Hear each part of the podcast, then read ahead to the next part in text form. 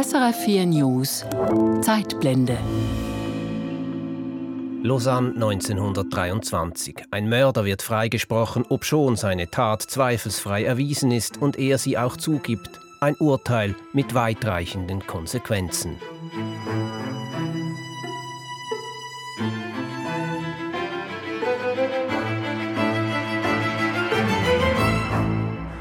Vor 100 Jahren erschießt der Russlandschweizer Moritz Konradi in Lausanne den sowjetischen Gesandten Václav Warowski aus Rache am bolschewistischen Regime, das Konradis Familie in St. Petersburg allen Reichtum genommen hat.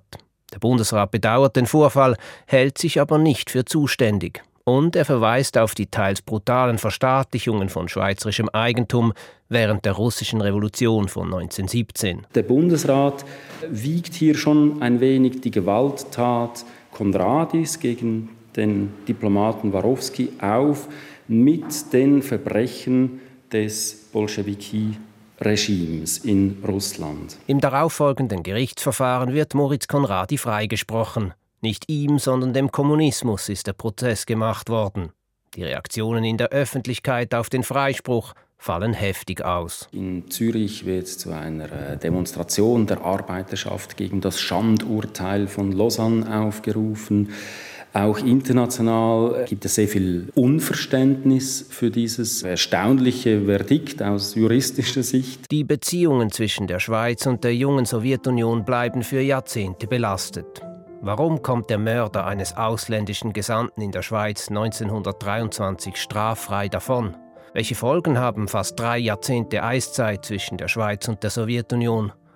Und was sagt der Fall Konradi über die schweizerische Neutralität? Diesen Fragen gehe ich in dieser Folge der Zeitblende nach. 100 Jahre nach dem Mord Moritz Konradis am sowjetischen Gesandten in der Schweiz, der als Konradi-Affäre in die Geschichte eingegangen ist. Mein Name Klaus Ammann. Lausanne im Frühjahr 1923. Im Château d'Ouchy, direkt am Genfersee, verhandeln die Siegermächte des Ersten Weltkriegs über die Zukunft der Türkei. Sowjetrussland ist nicht eingeladen, der sowjetische Gesandte Václav Warowski als Beobachter jedoch zugelassen. Am Abend des 10. Mai 1923 sitzt dieser Václav Warowski mit Begleitern beim Nachtessen im Hotel Cecil.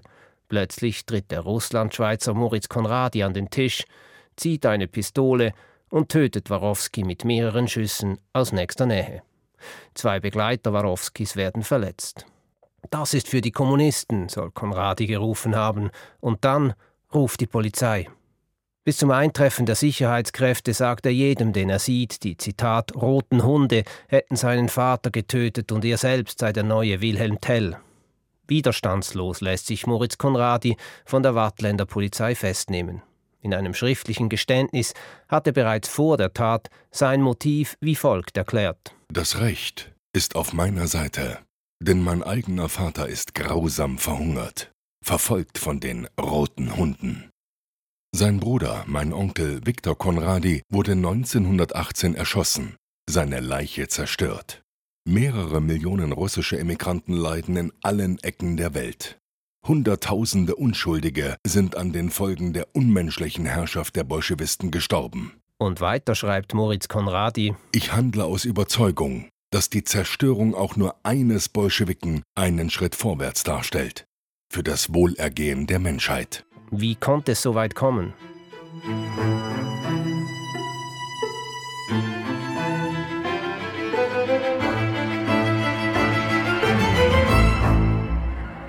Moritz Konradi stammt aus einer Familie von Zuckerbäckern, die im 19. Jahrhundert aus dem bündnerischen Andeer nach St. Petersburg ausgewandert und dort mit Schokoladeproduktion zu Reichtum gekommen war. Während der russischen Revolution von 1917 werden die Besitztümer dieser Russlandschweizer verstaatlicht, sie selbst als Kapitalisten verfolgt. Rund 8000 Russlandschweizerinnen und Russlandschweizer, meist Angehörige der russischen Oberschicht, kehren in die Schweiz zurück. Und diese Russlandschweizerinnen und Russlandschweizer, die damals zurückgekehrt sind in die Schweiz, da gab es eine große öffentliche Anteilnahme auch am Schicksal dieser Menschen. Und sie äh, agitierten natürlich auch sehr stark gegen das Regime der Bolschewiki und gegen den Terror und die Enteignungen, die sie in Russland erfahren hatten. Sie prägten insofern sehr stark auch den öffentlichen Diskurs über die Revolution in Russland und das äh, Regime der Bolschewiki. Sagt Thomas Bürgisser, Historiker in der Forschungsgruppe Diplomatische Dokumente der Schweiz, kurz DODIS, und dort unter anderem für die Geschichte der Beziehungen der Schweiz zu Russland zuständig. Moritz Konradi selbst kommt nicht direkt nach der Revolution in die Schweiz. Als überzeugter Anhänger des Zaren leistet er zuerst im Ersten Weltkrieg Militärdienst und kämpft anschließend im russischen Bürgerkrieg auf der Seite der sogenannten Weißen gegen die roten Bolschewiki, die sich unter der Führung Lenins in der Oktoberrevolution durchgesetzt haben. Die Weißen werden Anfang der 1920er Jahre immer weiter zurückgedrängt. Die Bolschewiki festigen ihre Macht. Moritz Konradi schließlich kommt 1921 in die Schweiz. In Zürich arbeitet er als Zeichner bei Escher Wies. Sein Leben ist gezwungenermaßen ein einfaches, in keiner Weise vergleichbar mit demjenigen, das er und seine Familie im zaristischen Russland geführt haben. Konradi ist traumatisiert von den Ereignissen während der Revolution. Er weigert sich zu akzeptieren, dass er die Fabrik seiner Vorfahren nie wird übernehmen können. In seiner Perspektivlosigkeit verfällt der 25-Jährige dem Alkohol und schwört, Rache zu nehmen.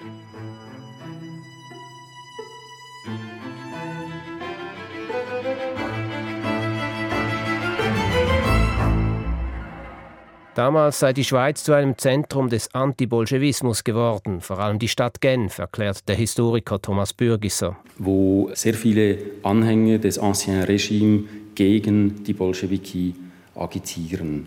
Und Konradi gerät schnell in dieses streng antibolschewistische Milieu und wird dann angestiftet zu diesem Verbrechen. Vor diesem Hintergrund ist die Reaktion des Bundesrats auf die Tat Konradis zu erklären. In einer Mitteilung an die Presse hält die Landesregierung am Tag nach der Tat fest, der Bundesrat hat mit Entrüstung die Nachricht vernommen von dem Attentat, das gestern in Lausanne gegen die Herren Worowski, Ahrens und Dobrikowski begangen worden ist. Er stellt fest, dass es sich um eine private Tat der Rache handelt, die umso bedauerlicher ist, als sie an dem Ort begangen wurde, wo eine internationale Konferenz tagt. Er verurteilt sie öffentlich als eine Verletzung der Moral und der Gesetze, die die demokratische Rechtsordnung schützen. Er hat beschlossen, nach Lausanne einen hohen Beamten des politischen Departements zu entsenden, um den Opfern des Attentats und ihren Angehörigen sein Beileid auszusprechen.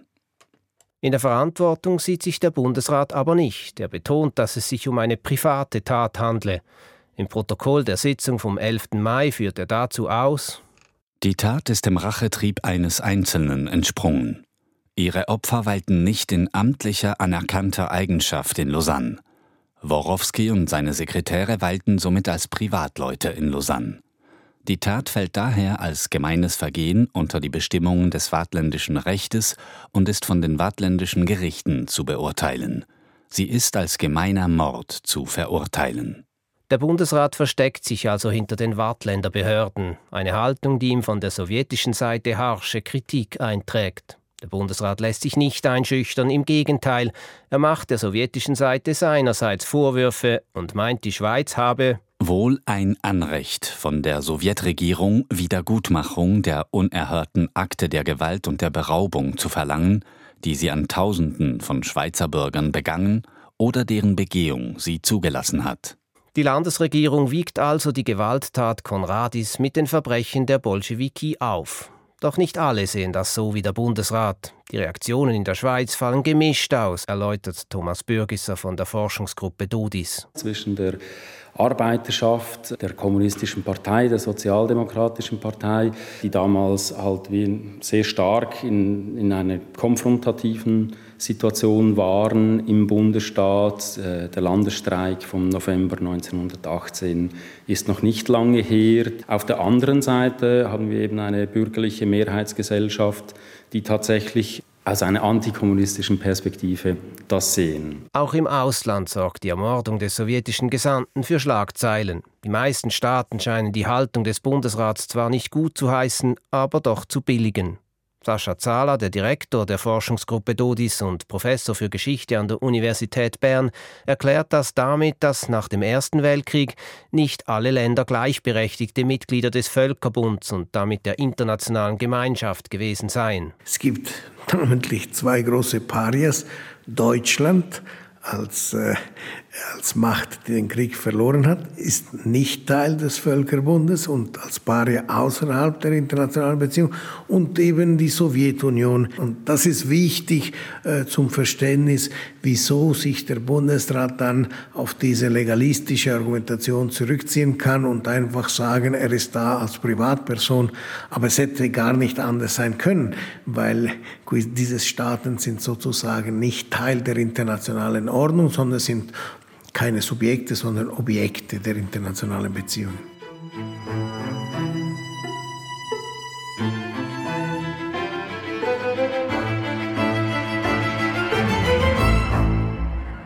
Im November 1923, etwa ein halbes Jahr nach dem Mord, wird Moritz Konradi vor einem Wattländer Geschworenengericht der Prozess gemacht. Ein Prozess, der auch international Aufmerksamkeit erregt. Mit Konradi auf der Anklagebank sitzt Arkadi Palunin, ein gebürtiger Russe, der ebenfalls im Bürgerkrieg gekämpft hat und anschließend in die Schweiz geflüchtet ist und der zugibt, Konradi in seiner Tat unterstützt zu haben.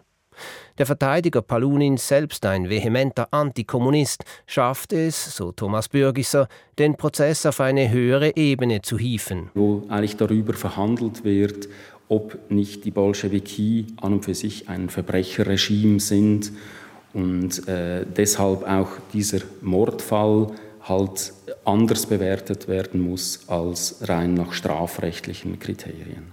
Geschickt lenkt die Verteidigung die Diskussion so, dass der Fokus immer wieder weg vom Verbrechen Konradis hin auf die Grausamkeiten während der russischen Revolution gerichtet wird. Der Anwalt der Gegenseite ahnt Böses, in seinem Plädoyer ruft er den Geschworenen in Erinnerung, dass sie sich nicht von den Reden über die Gräueltaten im Laufe der russischen Revolution ablenken lassen sollten. Vielmehr sollten sie bedenken, was da passiert sei. Denn ich bin überzeugt, dass man auf Schweizer Boden niemanden umbringen darf. Wenn wir in diesem demokratischen Staat keine Mörder tolerieren, dann können wir umso weniger die Mörder eines ausländischen Gesandten tolerieren. Nur fünf der neun Geschworenen halten Moritz Konradi schließlich für schuldig. Nötig für eine Verurteilung wäre eine Zweidrittelsmehrheit. Die Anklage scheitert. Konradi und Palunin werden freigesprochen. Weder die Staatsanwaltschaft noch der Anwalt des Opfers ziehen das Urteil weiter. Das Echo auf den Freispruch ist immens. International äh, gibt es sehr viel äh, Unverständnis für dieses durchaus auch erstaunliche Verdikt aus juristischer Sicht. Es gibt Korrespondenzen von den Gesandtschaften der Schweiz im Ausland, wo auch vor allem halt aus der Arbeiterschaft und äh, aus Seiten der sozialistischen Parteien sehr viel Unverständnis da geäußert wird und Kritik geäußert wird an der Haltung des Bundesrates. Für die Beziehungen zwischen der Schweiz und der Sowjetunion ist der Freispruch fatal. Zwar gibt es schon vor dem Prozess keine diplomatische Verbindung mehr von Bern nach Moskau, denn die Schweiz hat die Mission des damaligen russischen Gesandten 1918 am ersten Tag des Landesstreikes des Landes verwiesen. Mit der Affäre Konradi erreichen die Beziehungen nun aber einen neuen Tiefpunkt, von dem sie sich lange Zeit nicht mehr lösen. Die Sowjetunion bringt den Handel zwischen den beiden Staaten fast gänzlich zum Erliegen.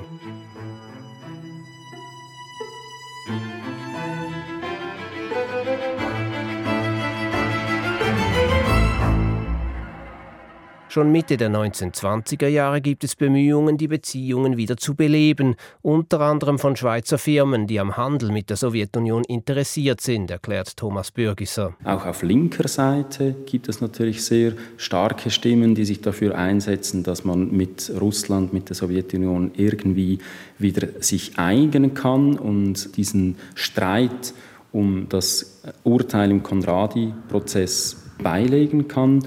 Es gibt hier so Teilerfolge. Es gibt 1927 wird in Berlin mal eine gemeinsame Erklärung unterzeichnet, aber letztendlich fruchten diese Bemühungen nicht. Das hängt auch mit der Stimmung damals im Bundesrat zusammen. Insbesondere Außenminister Giuseppe Motta, der das politische Departement von 1920 bis zu seinem Tod 1940 leitete, sei ein ausgesprochener Antikommunist gewesen. Am stärksten kommt dies zum Tragen auch in seiner äh, sicherlich in seiner Rede, die er vor der Völkerbundsversammlung gehalten hat im Jahr 1934, als es um die Aufnahme der Sowjetunion in den Völkerbund gibt und wo er wirklich eine Brandrede gehalten hat gegen den Kommunismus und gegen die Sowjetunion und sich vehement dafür eingesetzt hat, dass die Sowjetunion eben nicht in den Völkerbund aufgenommen wird. Die offiziell neutrale Schweiz nimmt unter dem katholisch-konservativen Außenminister Motta also äußerst klar Stellung gegen die Sowjetunion. Und das, obwohl die Bemühungen, die Sowjetunion vom Völkerbund fernzuhalten, Mitte der 1930er Jahre chancenlos sind. Geschichtsprofessor Sascha Zahler spricht von einer Kamikaze-Aktion. Weil es war allen klar, dass es ganz wenig Opposition im Völkerbund gab und das war wirklich nur dem innenpolitischen Antikommunismus geschuldet. Also da hat der Bundesrat einen riesigen Fehler gemacht, äh, quasi aus innenpolitischen Kalkül eine miserable außenpolitische Konstellation zu konstruieren, die dann für die Schweiz 1945 unglaublich, eine unglaublich große Hypotheke darstellt. Während viele Länder Europas bis zum Ausbruch des Zweiten Weltkriegs einen pragmatischen Umgang mit der Sowjetunion finden, bleibt die offizielle Schweiz hart. Sie weigert sich auf die sowjetische Forderung nach einer Entschuldigung für den Mord an Václav Warowski einzugehen und stellt Forderungen für die Wiederaufnahme diplomatischer Beziehungen. Konkret soll die Sowjetunion Entschädigungen bezahlen für Schweizer Eigentum, das während der Oktoberrevolution verstaatlicht wurde. Im Zweiten Weltkrieg dann, als die Schweiz von den faschistischen Mächten umzingelt ist, wird diese Position eben zur großen Hypothek, wie Sascha Zahler sagt. Die Situation ist so, so miserabel, dass äh, Stalin in Yalta versucht, auch die westlichen Alliierten anzustecken, damit sie nach der Normandie äh, einen Angriff durch die Schweiz auf die äh, deutsche Südflanke starten würden, was dann die westlichen Alliierten nicht tun. Aber die Lage ist für die Schweiz am Ende des Zweiten Weltkrieges äh, sehr, sehr schlecht und äh, außenpolitisch ist die Schweiz komplett isoliert. Das zeigt sich auch, als Giuseppe Mottas Nachfolger als Schweizer Außenminister Marcel Pilegola 1944 versucht, über London mit der Sowjetunion in Kontakt zu kommen. Die Sowjetunion lehnt eine Annäherung ab wegen der Zitat pro-faschistischen Politik der Schweiz. Der freisinnige Marcel Pilegola muss deshalb gar den Hut nehmen. Thomas Bürgisser. Aufgrund dieser sehr schwachen Position der Schweiz bei Kriegsende ist es von höchster Priorität für den neuen Außenminister Max Petit-Pierre, die Beziehungen mit der Sowjetunion aufzugleisen und wiederherzustellen. Und der Grund, weshalb die beiden Seiten dann miteinander ins Gespräch kommen, ist die Anwesenheit äh, von einigen tausend sowjetischen Kriegsgefangenen und geflüchteten Zwangsarbeiterinnen und Zwangsarbeiter in der Schweiz. Die Zwangsarbeiter sind zuvor aus dem nationalsozialistischen Deutschland in die neutrale Schweiz geflohen. Als der Krieg vorbei ist, schickt die Sowjetunion eine Militärdelegation in die Schweiz, um die Rückführung dieser sowjetischen Staatsbürgerinnen und Bürger zu organisieren. Die Verhandlungen seien langwierig, erklärt Historiker Thomas Bürgisser. Die sowjetische Seite wirft vor, dass die, dass die Kriegsgefangenen in der Schweiz schlecht behandelt worden seien. Es gibt auch Gruppen und Einzelpersonen, die nicht repatriiert werden möchten. Wir wissen ja auch, dass äh, allgemein die Rotarmisten, die aus der Kriegsgefangenschaft zurückgekehrt sind, dass die in der Sowjetunion unter starken Repressionen leiden mussten. Sie wurden als Landesverräter angeschaut unter Stalin. Und da gab es eine Menge an Fragen zu diskutieren. Immerhin bieten diese Gespräche der Schweiz die Gelegenheit, ihren Wunsch nach einer Wiederaufnahme der bilateralen Beziehungen zu platzieren. Die Sowjetunion befindet sich als eine der Siegermächte des Zweiten Weltkriegs in einer Position der Stärke und stellt weitgehende Bedingungen für die Wiederaufnahme von Beziehungen. So fordert sie unter anderem eine offizielle Entschuldigung für den Mord an Václav Warowski über 20 Jahre davor. Schließlich kommt es über die schweizerische Gesandtschaft in Belgrad zu einem Notenwechsel, in dem dann der Bundesrat eine Art Entschuldigung ausdrückt. Konkret heißt es in einem Schreiben vom 18. März 1946 Der Bundesrat bringt zum Ausdruck, dass er seine bisherige Haltung, soweit diese unfreundlich gegenüber der UdSSR war, geändert hat. Wie ist das zu interpretieren? Sascha Zahler, der Direktor der Forschungsgruppe DODIS. Das ist der äh, diskursive Konstrukt dieser äh, wundervollen diplomatischen Formel, um aus dem Schlamassel zu kommen. Also wenn man es wirklich auslegt, ist es ja keine Entschuldigung, aber man kann es auch so lesen, dass es eine Entschuldigung ist. Das ist ein Chef-d'œuvre de la diplomatie suisse. So kommt es 1946 zu einer Normalisierung der Beziehungen. In Moskau und Bern werden die Botschaften wieder besetzt. Der Handel zwischen den beiden Ländern kommt wieder in Gang. Es ist aber so, dass es während des Kalten Krieges nie wirklich eine enge, herzliche Beziehung sich daraus entwickelt hätte. Meint Thomas Bürgisser und sieht den Hauptgrund darin, dass in weiten Teilen der Schweiz auch später, während des Kalten Krieges, ein starker Antikommunismus virulent ist. Auch die Hoffnungen der Schweizer Wirtschaft in den Handel mit der Sowjetunion bleiben weitgehend unerfüllt. Wegen der unterschiedlichen Bedürfnisse der marktwirtschaftlichen Schweiz und der planwirtschaftlichen Sowjetunion kommt der Warenaustausch nie richtig in die Gänge. Dazu kommt der Druck der westlichen Alliierten, die von der neutralen Schweiz verlangen, auf den Austausch strategischer Güter zu verzichten. Auch Verhandlungen über die schweizerischen Entschädigungsforderungen kommen zu Sowjetzeiten und auch danach nie zustande. Aber immerhin, 23 Jahre nach der Konradi-Affäre, knüpfen die beiden Länder wieder Beziehungen.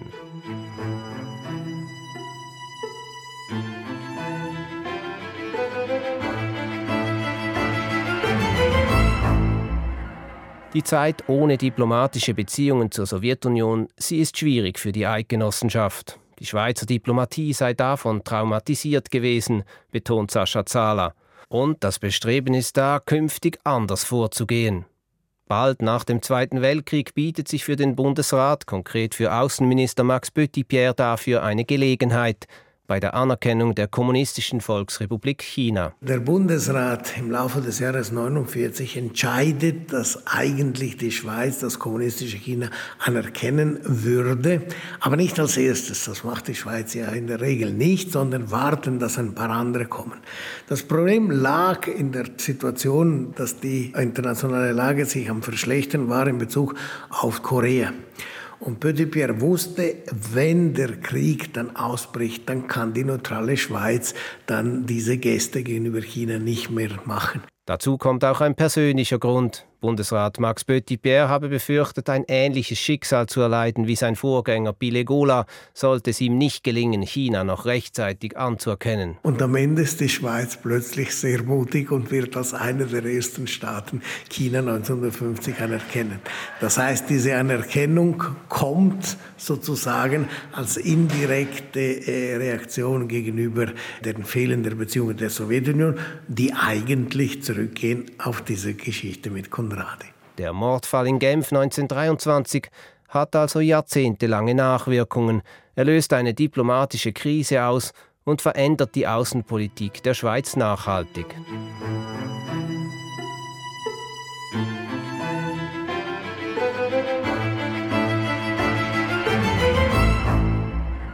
Der Schütze Moritz Conradi wird nach seinem Freispruch von vielen als Nationalheld gefeiert. Er führt aber ein unstetes Leben.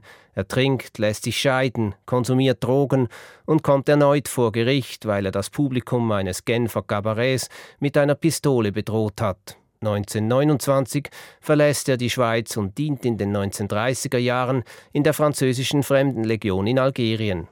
Die letzten Jahre seines Lebens verbringt Conradi unter anderem als Hotelportier in der Heimat seiner Familie im Bündnerland. Die Aufnahme der Beziehungen zwischen Sowjetrussland und der Schweiz soll er verflucht haben. Nur ein Jahr später, 1947, stirbt er 51-jährig. Das war eine Zeitblende zur Affäre Conradi, also über einen Mord und einen Freispruch, die die Schweizer Außenpolitik über Jahrzehnte prägten und über ein Stück Schweizer Neutralitätsgeschichte. Mein Name Klaus Ammann. Diese und alle Folgen der Zeitblende können Sie jederzeit nachhören unter srf.ch-audio. Dort können Sie die Zeitblende auch als Podcast abonnieren.